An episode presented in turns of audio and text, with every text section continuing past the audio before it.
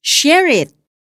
Kapag nakikita ng isang may kaya sa buhay ang kanyang kapatid na nangangailangan at hindi niya ito tinulungan, masasabi bang siya'y umiibig sa Diyos? Unang Juan 3.17 Nang ipamana kay Peter Vardy ng kanyang ama ang highly successful business nito, nasabi niyang siya ay blessed beyond measure. Alam ni Vardy na kaakibat ng blessing na ito ang responsibility, kaya taon-taon namigay siya ng milyon-milyon. Pinondohan niya ang pagtatayo ng mga paaralan na may layuning magbigay ng long-term employment and regeneration sa mga lugar na may mahigpit na pangangailangan. Baka sabihin ng iba, kaya namang mag-donate ni Vardy ng milyon-milyon dahil malaki ang negosyo niya. But being generous is not about giving away the millions that you have kundi ang pagtulong ayon sa iyong makakaya.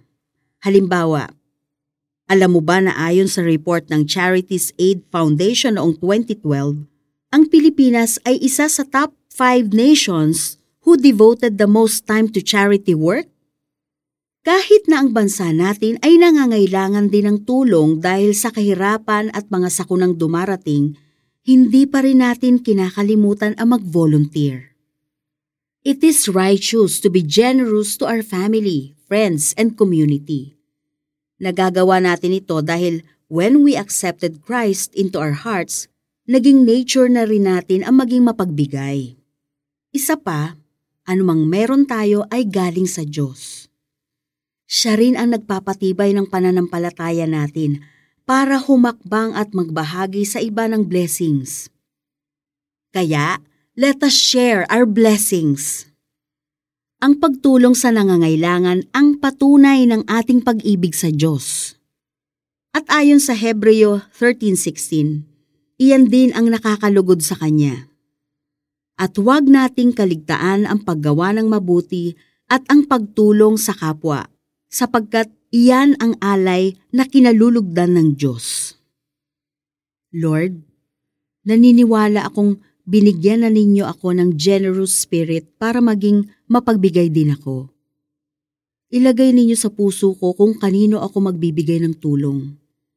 Nawa, Panginoon, ang paggawa ng kabutihan ay maging tulad ng batis na patuloy na dumadaloy mula sa aking puso. Salamat po, Panginoon. Amen. Para sa application, ang kabutihan ay nasa puso mo na dahil sa Panginoong Hesus. Umpisahan mo ang paggawa ng mabuti at pagtulong sa mga kasama mo sa bahay, sa iyong kapitbahay, o kasamahan sa trabaho hanggang maging bahagi ito ng iyong araw-araw na pamumuhay. Nais mo bang gumawa ng mabuti sa pamamagitan ng pagbibigay para sa gawain ng Panginoon? Consider giving to CBN Asia kapag nakikita ng isang may kaya sa buhay ang kanyang kapatid na nangangailangan at hindi niya ito tinulungan. Masasabi bang siya'y umiibig sa Diyos? Unang Juan 3.17